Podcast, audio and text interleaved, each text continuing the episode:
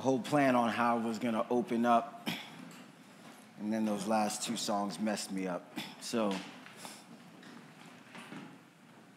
just going to roll with how I feel it in my heart. When you consider the words that we just sang, like I've been overwhelmed all week long at the thought of the love of God. And I'm not even to apologize for what's about to happen because I feel snot running and tears going. So I'm just, I was reminded all week long of where I have been and what God rescued me from. Man. His grace found me where I was, but His love didn't leave me where he found me. If we believe that, you know, I'm, I'm not impressed by me, and I pray that you're not either. But may we stand in awe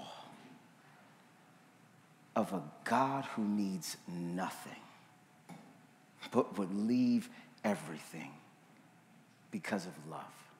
You say, There's nothing else that I can say that's going to change your world. That's the gospel.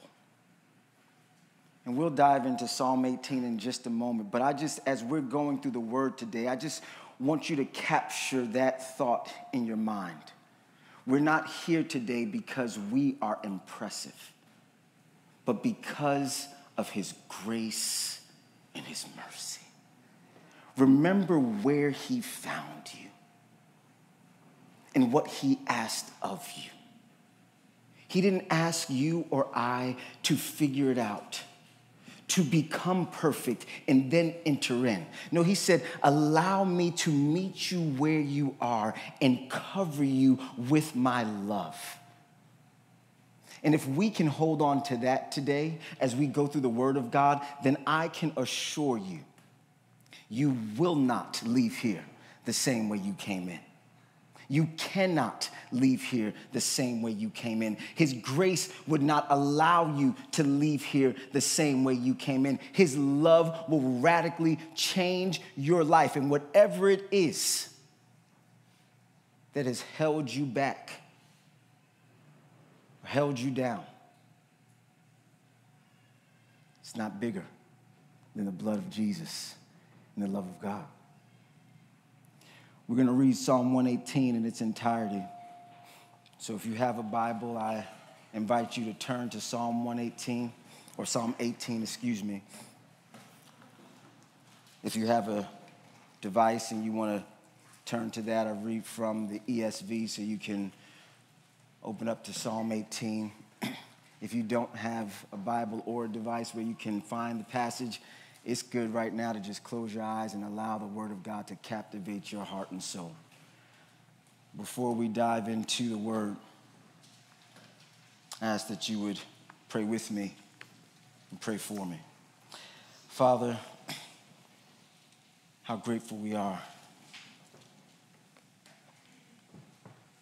for your grace, your mercy, your love, your majesty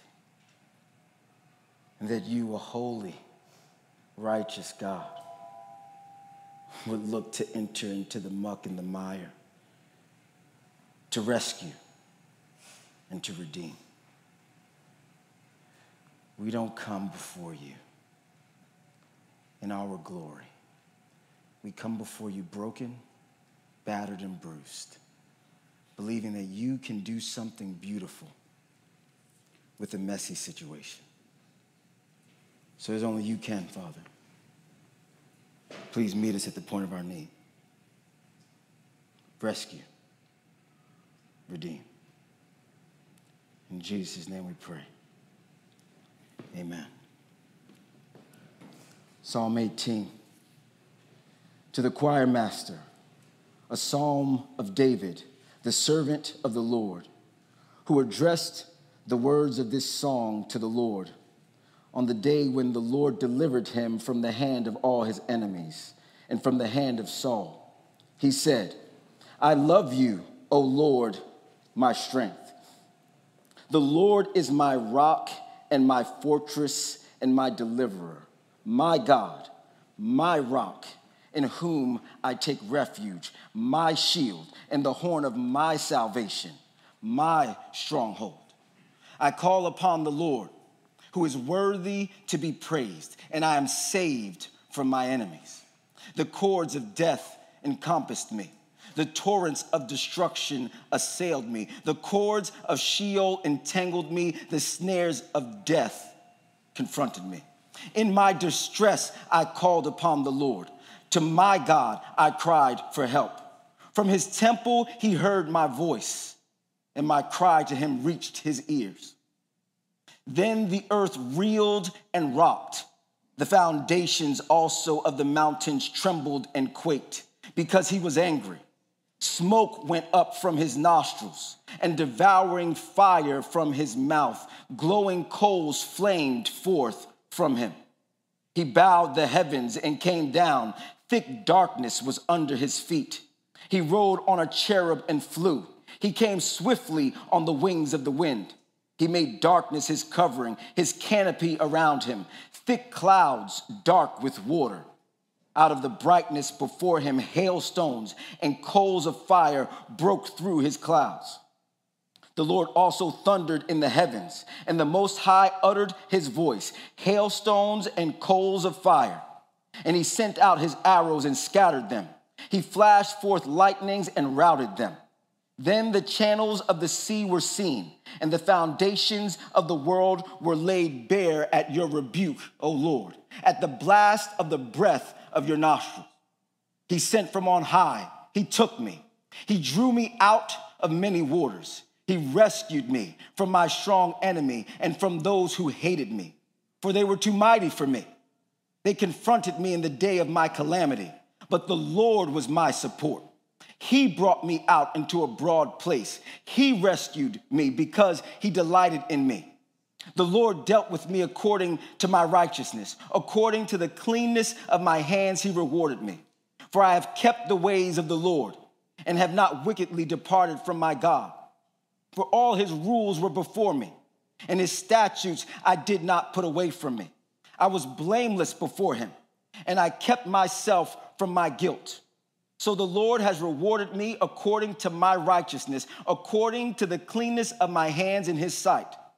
With the merciful, you show yourself merciful. With the blameless man, you show yourself blameless.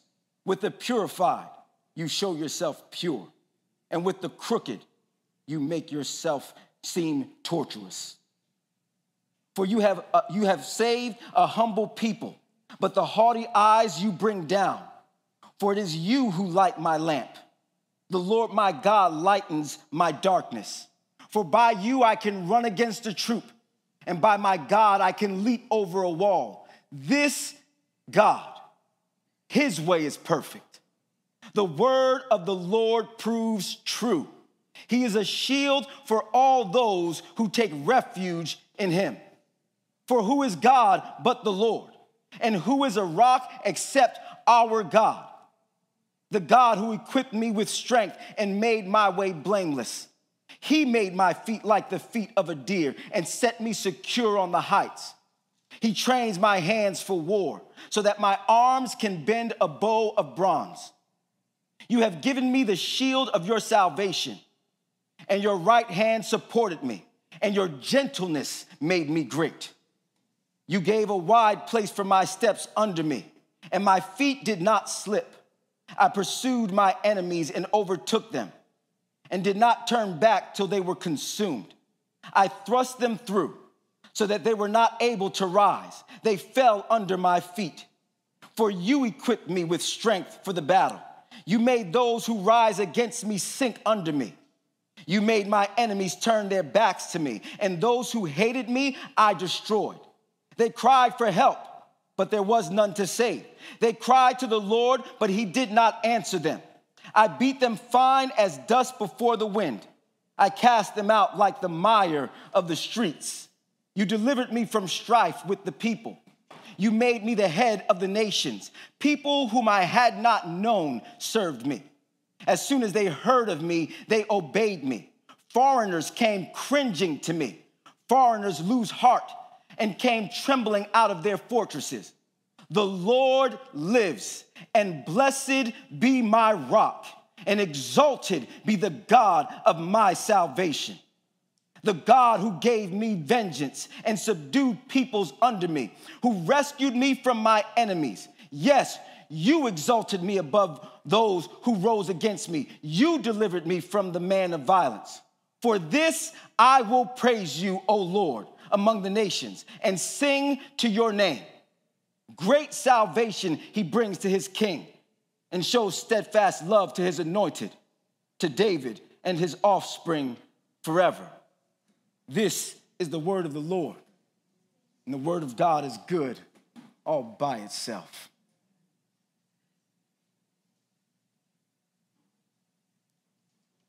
Context is critical to appreciate all that David communicated in this psalm. Psalm 18 is copied and pasted from 2 Samuel chapter 22. And if you read 1 Samuel and you read 2 Samuel through chapter 22, you will understand that David is now an older man. He is coming to the end of his reign. He is no longer strong enough to lead the children of Israel into battle. And David is looking over his life and he sees what God has done. He has experienced success like none other, unprecedented. And here now, David, this old wise king, writes what we can consider a legacy song. Except David is not writing an ode to his accomplishments. He's writing, giving praise, honor, and glory for all that he has experienced and done to none other than God and God alone. And the reason why David, with all of the success that he's experienced, would give all the credit to God, something that most others would never do is because David remembers where he has been and what God has delivered him from. And we see that in the psalm. David remembers that he was in the depths of despair for his life physically. He says here in verses four through six the cords of death encompassed me. The torrents of destruction assailed me. The cords of Sheol entangled me. The snares of death confronted me. In my distress, I called upon the Lord. To my God, I cried for help. From his temple, he heard my voice, and my cry to him reached his ears. David recognizes that he has found himself in some very difficult spaces. And time will not allow me to go to 1 Samuel chapters 21 through 27. But if you have never read it before, I encourage you to go and read those verses and those chapters. If you have read it and it's been a while, go back and read it again, just so you can understand that this wasn't exaggeration for effect. Death encompassed, destruction assailed, cords of Sheol entangled, snares of death confronted. David found himself on the run from King Saul, and he was so much in despair that he felt it would be better for him to go and hide out in the very nation of the people that he had been decimating as a general of Israel.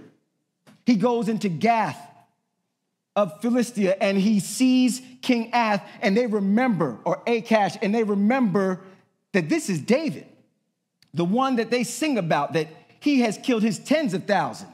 And David recognized that he's been made out and he starts drooling at his beard and acting like he's not in his right mind so that he could possibly make it out of this situation alive. And then David goes and he hides in caves and in the wilderness, running for his life. And he was so in despair, David says of his life in 1 Samuel, that he went back to the very place that he was just drooling and acting like he lost his mind. Because he felt it would be safer for him in Philistia than it would be in Israel, because Saul was about to get him. And now David is hiding out in Gath until Saul dies. He was in despair of his life not exaggeration for effect. But David recognizes that in those spaces, he remembers that I called upon the Lord. I cried for help. And he says that my voice was heard by God. And he rescued me. Verses 16 through 19. He sent from on high, he took me. He drew me out of many waters. He rescued me from my strong enemy and from those who hated me, for they were too mighty for me. David was overwhelmed. They confronted me in the day of my calamity, but the Lord was my support. He brought me out into a broad place. He rescued me because he delighted in me. The only reason David is communicating here that I am where I am today is because God rescued me. If Danny, this is what he is remembering as he thinks back over his life, where he has been, and what God has brought him through. He was in despair of his life physically, and he remembers that God rescued me. But David also recalls that he was in despair of his life spiritually, and he remembers that God redeemed him. Verses 20 through 24, David says, The Lord delighted the Lord dealt with me according to my righteousness, according to the cleanness of my hands, he rewarded me. For I have kept the ways of the Lord and have not wickedly departed from my God. For all his rules were before me, and his statutes I did not put away from me. I was blameless before him, and I kept myself from my guilt. So the Lord has rewarded me according to my righteousness, according to the cleanness of my hands in his sight. Now, if we don't have context, it could sound like with everything else smack dab in the middle of this song, David just takes a moment to get fleshy and says, But I did have that one time where I did nail it. Yeah, I was pretty righteous, clean, blameless, and you owed me. but if we understand David's story, that's not the context at all. See, again, you'd have to go back and read 2 Samuel. You could read 2 Samuel chapter 11 and chapter 12 where David, the king who leads the people out into battle, had a season where he decided he was going to just hang out for a little while and not lead the people into war. And he found himself in a precarious position as he was on his rooftop and he saw somebody else's wife and he was tempted and he took this person's wife in. And then to cover up his mess, he had this person removed from the picture. And after about nearly a year of covering up this mess, the prophet Nathan is sent by God himself to confront David and call David out on his sin. And we can see in Psalm 51 David's response to this call out by the servant of God. And I'm just going to pull out a few verses in the interest of time, but you can read all of Psalm 51. I'd even encourage you by the time we're done today that Psalm 51 may be a good place for some of us to sit in this week but just a couple of verses so that you could understand David's heart. He wasn't now all of a sudden, after talking about, look how the Lord delivered me, saying, but I had a season where I didn't nail it and you owed me. No, he's communicating something different. Verse 1 through 3, Psalm 51. Have mercy on me, O God. This is David's response when Nathan called him out. According to your steadfast love, according to your abundant mercy, blot out my transgressions. Wash me thoroughly from my iniquity and cleanse me from my sin. For I know my transgressions, and my sin is ever before me. Verse 7 Purge me with hyssop, not a pleasant cleaning process, and I shall be clean. Wash me, and I shall be whiter than snow verse 14 Deliver me from blood guiltness, O God, O God of my salvation, and my tongue will sing aloud of your righteousness. Verse 17 The sacrifices of God are a broken spirit, a broken and contrite heart, O God, you will not despise. Here in verse 17, David lets us know the posture that he takes. He does not get puffed up. He says that the sacrifice of God are a broken spirit. And this word broken means shattered in pieces. But then he goes further and he says a broken and contrite heart. So again, shattered in pieces and contrite means to crush, completely. So David is saying, I was just a mess before you, God, completely broken when I was acknowledging my sin. I did not come before you and say, I'm blameless, you owe me. No, I said, Lord, I'm broken. Please rescue me, redeem me. I cannot. If you clean me, I'll be clean, but I can't clean myself. I made a mess of my life. And if you don't enter in and clean me, I'm gonna be a wretch undone. Please restore to me the joy. David was crying out to God. And so when David says in verses 20 through 24, my righteousness, the cleanness of my hands, what he's acknowledging is the finished work that God did in his life. So he's now saying, I'm clean because you made me clean. I'm whole because you made me whole. Not Look at what I did, you owe me. No, look at what you did, and now I identify with your cleaning me. So I no longer go and throw a pity party and say, Woe is me, because 20 years ago I found myself a wretch undone. No, God, you clean me completely, completely, and now my cleanness, because of how you clean me my blamelessness because of how you rescued me. He even says that in verse 32 of this same psalm the God who equipped me with strength and made my way blameless. It was God who made his way blameless. David is giving credit to God for rescuing him and redeeming him. And then we see in this psalm, verse 27, David then gives a summary statement of a lesson that he learned over a lifetime. And we'd be good to grab a hold of it here. For you save a humble people, but the haughty eyes you bring down. God, you save the lowly from the depths of despair, but the haughty, the proud, you bring down to the depths of despair. And David understands this to be true because he knows the posture of the humble versus the posture of the haughty. And we see that in the psalm that David wrote, the first half of it. David says, A humble people ask for help. I cried to you. I called to you. See, because humble people admit that I have a need. I'm overwhelmed. I'm overcome. I cannot do it on my own. And they acknowledge that they are insufficient to meet their need. Humble people ask for help. Prideful people act like they have it all together. I don't need no help. I don't have problems. You have problems. I don't have problems. And if I did have a problem, I'd figure it out, which is why I don't have problems, because I solve problems. See, no, no. So a prideful person doesn't position themselves to be saved because they won't ask for help. Humble people, we ask for help. But not only do humble people ask for help, humble people receive help. Right? Verses 20 through 24. David received help from his friend Nathan. Nathan called him out, and instead of saying, No, man, that wasn't me, that was that person there, no, he said, Oh, broken spirit broken and contrite heart. Ah, against you and you only, God, have I sinned. He received help because humble people admit they are not perfect and they acknowledge they need accountability. Prideful people, oh, we're striving for perfection if we're filled with pride. And if you did point out the imperfection, we'd get defensive if we were filled with pride. Humble people don't do that.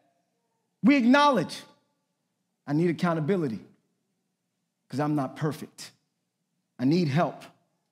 So I ask for help and I receive help. And David lets us know that the humble people, God saves. He rescues and he redeems. And what do you do when you ask for that which you could not provide and you receive that which you could never obtain? You attribute all that you have and all that you are to the only one who could rescue you and redeem you from the depths of despair. And that's what David does. Verses 28 through 30, and even through the rest of the psalm. For it is you who light my lamp. The Lord my God lightens my darkness. For by you I can run against a troop and by my God, I can leap over a wall. This God, his way is perfect. The word of the Lord proves true. He is a shield for all those who take refuge in him. You like my way. Without you, I'd be lost. You give me strength. Without you, I'd be weak, feeble, and couldn't make it. But with you, your way is perfect. He's a refuge, a strong tower, a mighty fortress to all who would run to him. But only the humble take that posture. And we who are saved should be able to identify completely with David, understanding what it is to be in the depths of despair, because we all have the same testimony. It may be different in its nuances, but overall, it's the same testimony. And we see it here in Colossians chapter 2, verses 13 through 15. And you, who were dead in your trespasses and the uncircumcision of your flesh, God made alive together with him, him being Jesus Christ, having forgiven us all our trespasses by canceling the record of debt that stood against us with its legal demands. This he set aside, nailing it to the cross. He disarmed the rulers and authorities and put them to open shame by triumphing over them in him, in Christ Jesus. See, we were all like David in despair, the depths of despair, in our trespasses and sins, and we could not find a way out. We were overwhelmed and overcome, and we could not rescue or redeem ourselves. But when we cried out for help, and when we received that help, he says he took our debts and canceled them. But he didn't just wash it down the stream. No, he canceled them by nailing himself to the cross. He canceled them by paying for them. And when we remember this, and we look back over our lives. Well, we write a legacy song as well. And it's not an ode to me, it's to the glory and fame of the only name that could rescue and redeem. And so I speak of God and God alone. There's nothing impressive about Michael Darbouz. If you could sit down and have a conversation with me 10 years ago, you would not be impressed. If you could have a conversation with me like the conversations I have with my wife, you'd even be less impressed. But because of who God is and what He has done, He gives us the strength to bend back a bronze bow. Who do you give credit for when you stand tall and strong? I write a legacy song to a love that changed my life. And to God and God alone, I give honor, glory, and praise. I found myself overwhelmed this week as I was remembering with great detail how I should have died, not figuratively, literally, multiple times. And the Lord rescued. And I know that I should not be standing as a proclaimer of this good news. But God redeemed me. And now I could say my righteousness because Christ has paid the debt. And I can say the cleanness of my hands because Jesus has washed me. And now I can stand and share this truth unashamedly. Listen, there's a very simple message that I want to leave us with today. Hold on to humility. Hold on to humility. There's no reason to go back to pride. There's no reason to try to act like we have to pull ourselves up by our bootstraps. Do not let the culture try to define how we live this life. Do not let this community, the woodlands, try to define how you live your life. See, I'm gonna preach it how I see it in my head, son. Can you pass me that stool? I wasn't to use it. I said, just in case. I had this, this vision in my head while I was preaching. I just felt, take the stool, Michael, because I need to sit down for this one because I, I get myself all worked up, starting to preach the word, and I heard the Lord say, First Thessalonians. He said, like a nursing mother with his child, I want to be gentle with you because I feel this thing in my soul.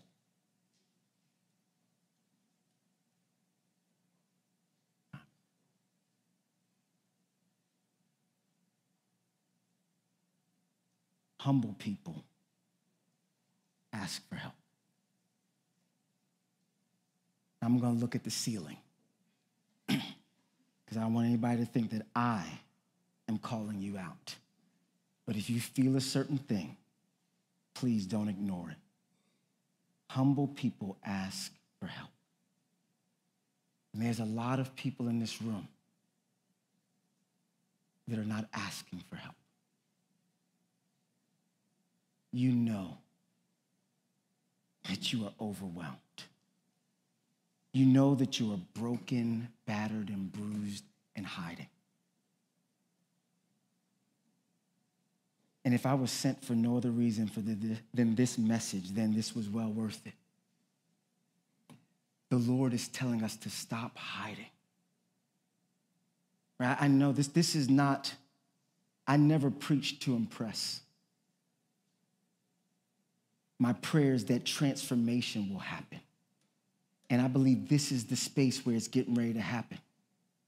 So forget the last however many minutes But don't forget this. Do not let pride cause you to miss out on the hope that you have in Jesus.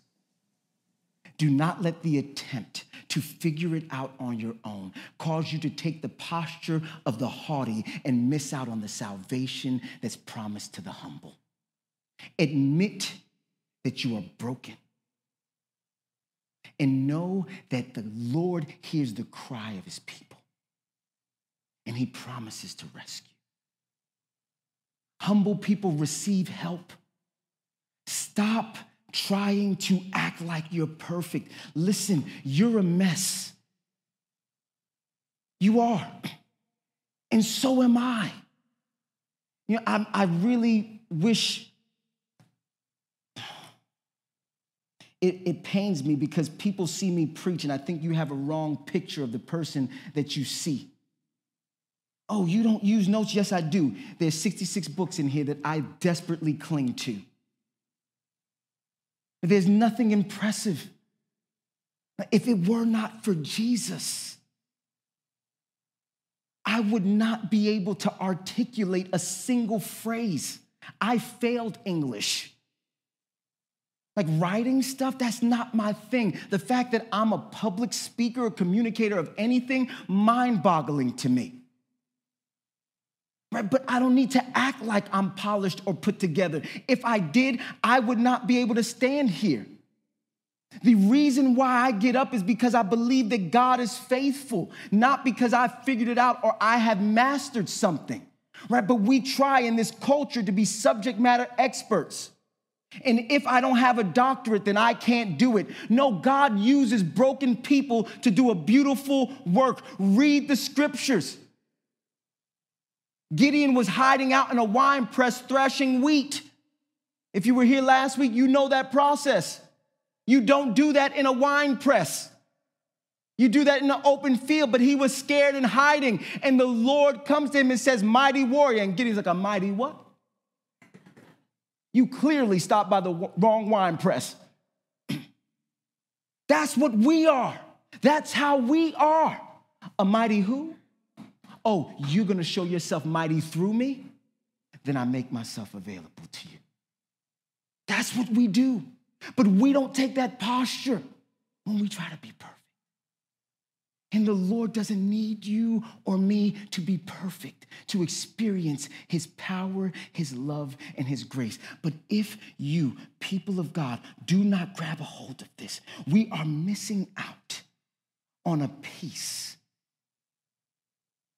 that makes no sense because we're still trying to figure it out. Stop. Stop. Just admit, Lord, I'm broken. I'm imperfect.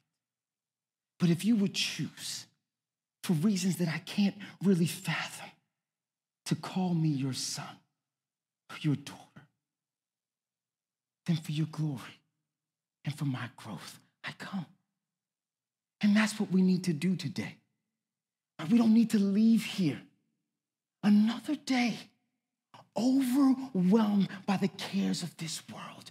You have a Savior who would leave heaven and come to earth. I wish I could preach it like I feel it in my soul. But you'd have to know my story.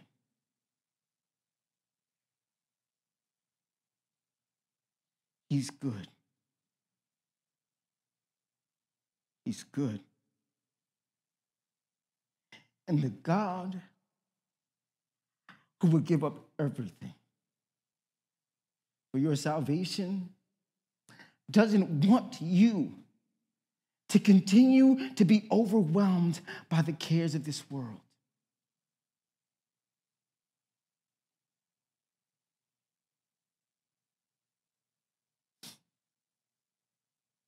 There's a peace for the believer. If you could remember who he is and what he's done.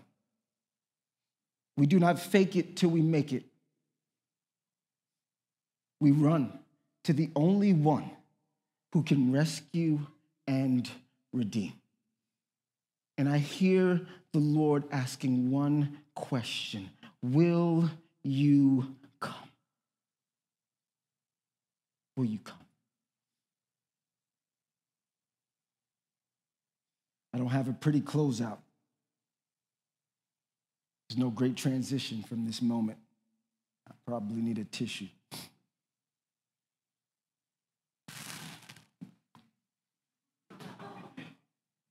That's why I married her. Thank you.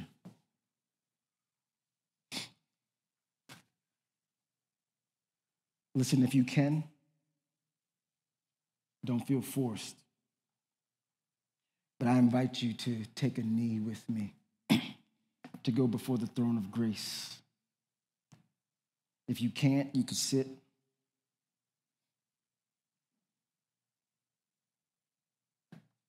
But I want to come. I want to come before the Creator who calls me. And I want to take a humbled posture, knowing that He hears my cry and that He'll rescue and redeem.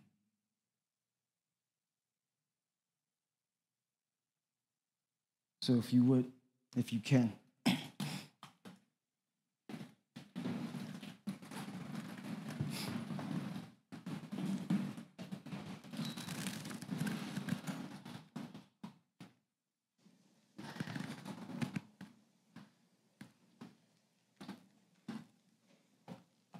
Father,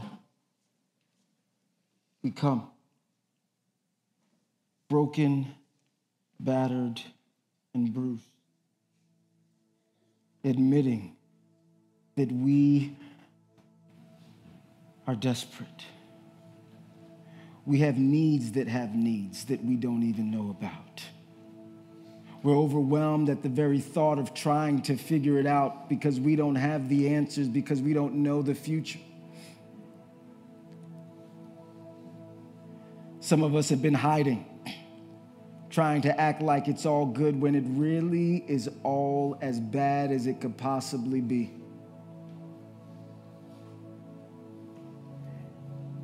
And we don't want to fake it until we make it. We believe that we can make it because Jesus was willing to pay it. And so we come.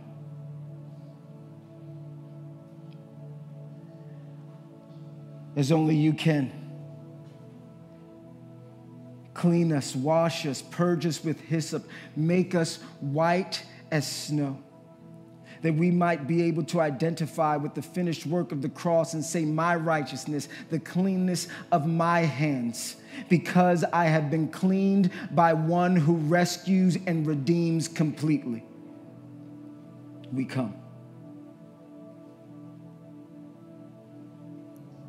Please meet us here.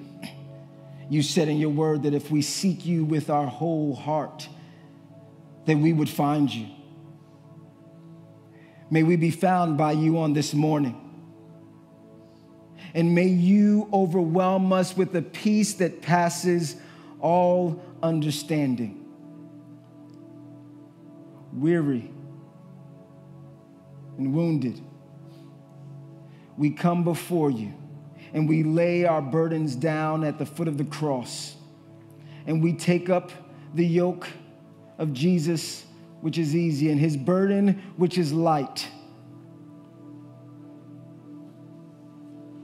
And we sing a song, a legacy song of love. A love that would rescue and redeem from the deepest, darkest, nastiest pits of despair. And as a humble people, we enter into your presence. This God, his way is perfect. The word of the Lord proves true. He is a shield for all those who take refuge in him. We take refuge in you. We take refuge in you. It's in Jesus' name we pray. Amen.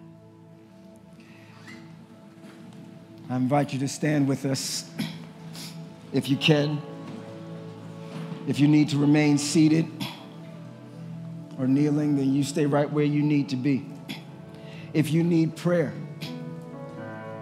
you can come and Jomar and myself and Andrew and Andrea will be in the back, ready, willing, and able to pray with you, to pray for you. We're not alone. We have a Redeemer who promises to rescue and redeem. May we sing a song, a legacy song of his love.